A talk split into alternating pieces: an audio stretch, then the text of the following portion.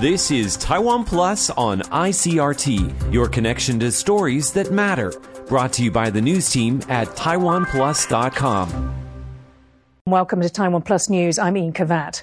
Members of Taiwan's national karate team who took part in the Asian Championships in Kazakhstan have tested positive for Omicron. Out of 13 confirmed cases, seven are of the new variant. Sandy Chi has the details. After winning four medals at the Asian Karate Championships in Kazakhstan last week, Taiwan's national team has been struck down by COVID-19. 13 of 22 athletes tested positive for the virus upon returning home, seven of them with the new Omicron variant. 11 of those who tested positive were fully vaccinated. The other two had received one dose. The Central Epidemic Command Center, or CECC, has ordered rapid testing kits for Taiwan's athletes competing overseas. It is also considering changing its rules for them to get booster shots. Around 60 people from eight countries or territories who took part in the Asian Championships have tested positive, including participants from Japan, Hong Kong, and Thailand. Kazakh health officials maintain that 75% of the country's population is fully vaccinated, and Taiwan's government has not included Kazakhstan in a list of high-risk countries. Also in Taiwan, the central city of Taichung is stepping up its drive to vaccinate migrant workers. A vaccination station in the rural mountain area of Lishan is offering BioNTech Pfizer shots.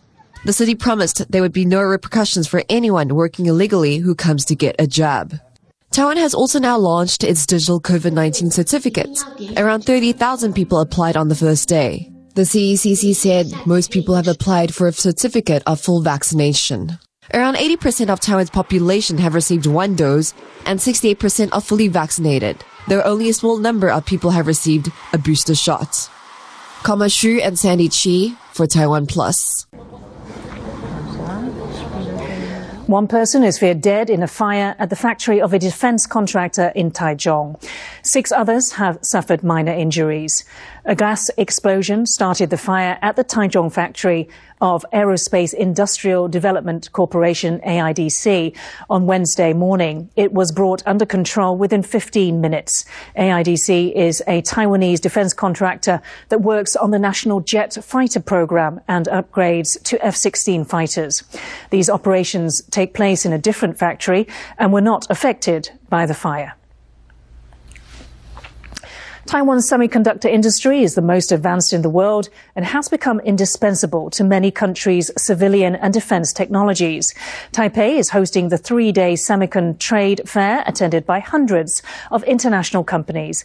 And our reporter Jaime Ocon spoke to some of those participating in the event to find out why Taiwan has become so dominant in the industry. What's interesting about semiconductors like these is that machines need them to function anything from a coffee maker to a washing machine and even a fighter jet. Taiwan makes up about 60% of the global semiconductor market, and countries around the world rely heavily on the island for these chips.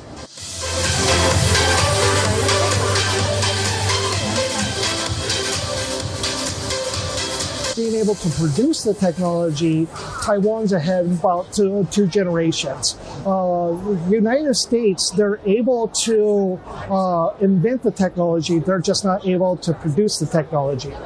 Um, because this uh, the biggest exhibition for semiconductor every year, so we are here to introduce our company. Taiwan's dominance in the semiconductor industry gives it a crucial role in the global supply chain countries like the US are afraid that any form of aggression towards Taiwan could disrupt production and in turn cripple economies worldwide. And it's because of this that the industry is seen as beneficial to the island's security. Even China relies heavily on production from Taiwan. Events like Semicon highlight just how important semiconductors are for companies that rely on technology. While many countries are trying to play catch up, companies here are telling me that they want to work together and foster deeper ties with Taiwan especially after being hampered by a global chip shortage. Taiwan's President Tsai Ing-wen has reiterated that the country's combat readiness must be bolstered. She made the comments to 23 newly promoted military generals on Tuesday and said that achieving the goal is dependent on retaining talent within the military. Tsai's remarks come after China and Japan agreed to establish a military hotline to mitigate mutual security risks. James Chater has the details.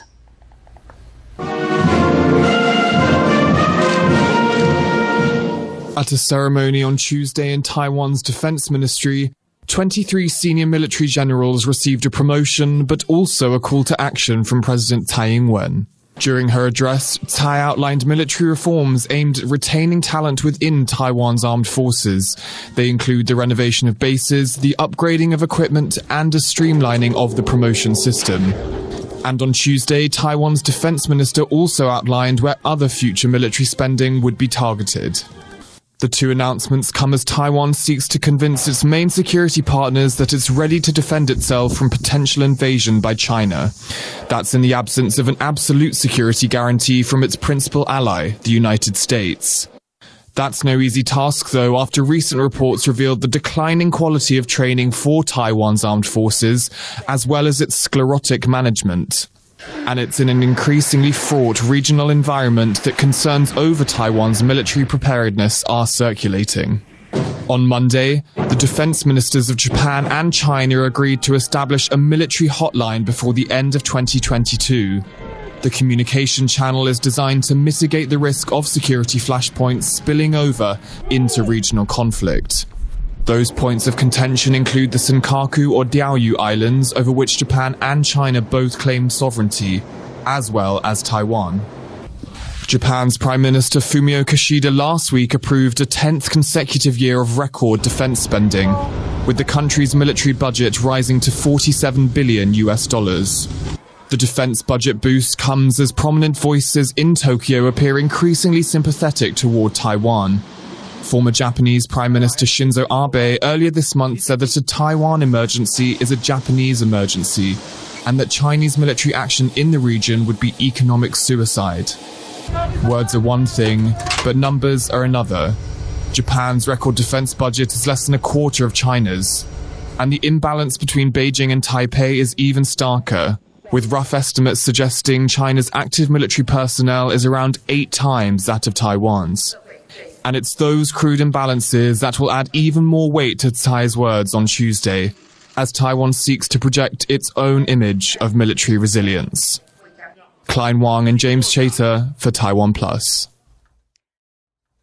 US President Joe Biden on Monday signed into law the National Defense Authorization Act 2022, which included a call for Taiwan to be invited to the world's largest military exercise, the Rim of the Pacific Exercise, or RIMPAC. Bill Sharp is a lecturer at the University of Hawaii Center for Chinese Studies. I asked him how likely were Taiwan's chances of being invited to RIMPAC relationship between um, uh, the United States and Taiwan has uh, been on constantly been on the upswing uh, since uh, Biden took office.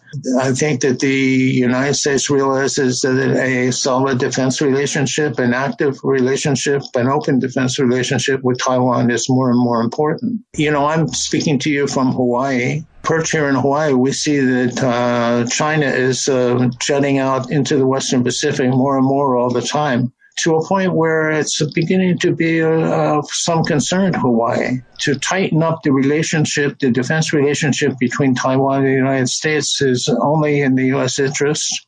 Let's face it, uh, Taiwan shields Hawaii. We don't want Taiwan to become part of China because then it would become a huge uh, PLA naval base. Would participation in RIMPAC mean for Taiwan's defense, the defense of Taiwan? Well, I'm sad to say that Taiwan population appreciates the military very much, and I think that uh, the military feels underappreciated. They've existed on a shoestring budget for a long time.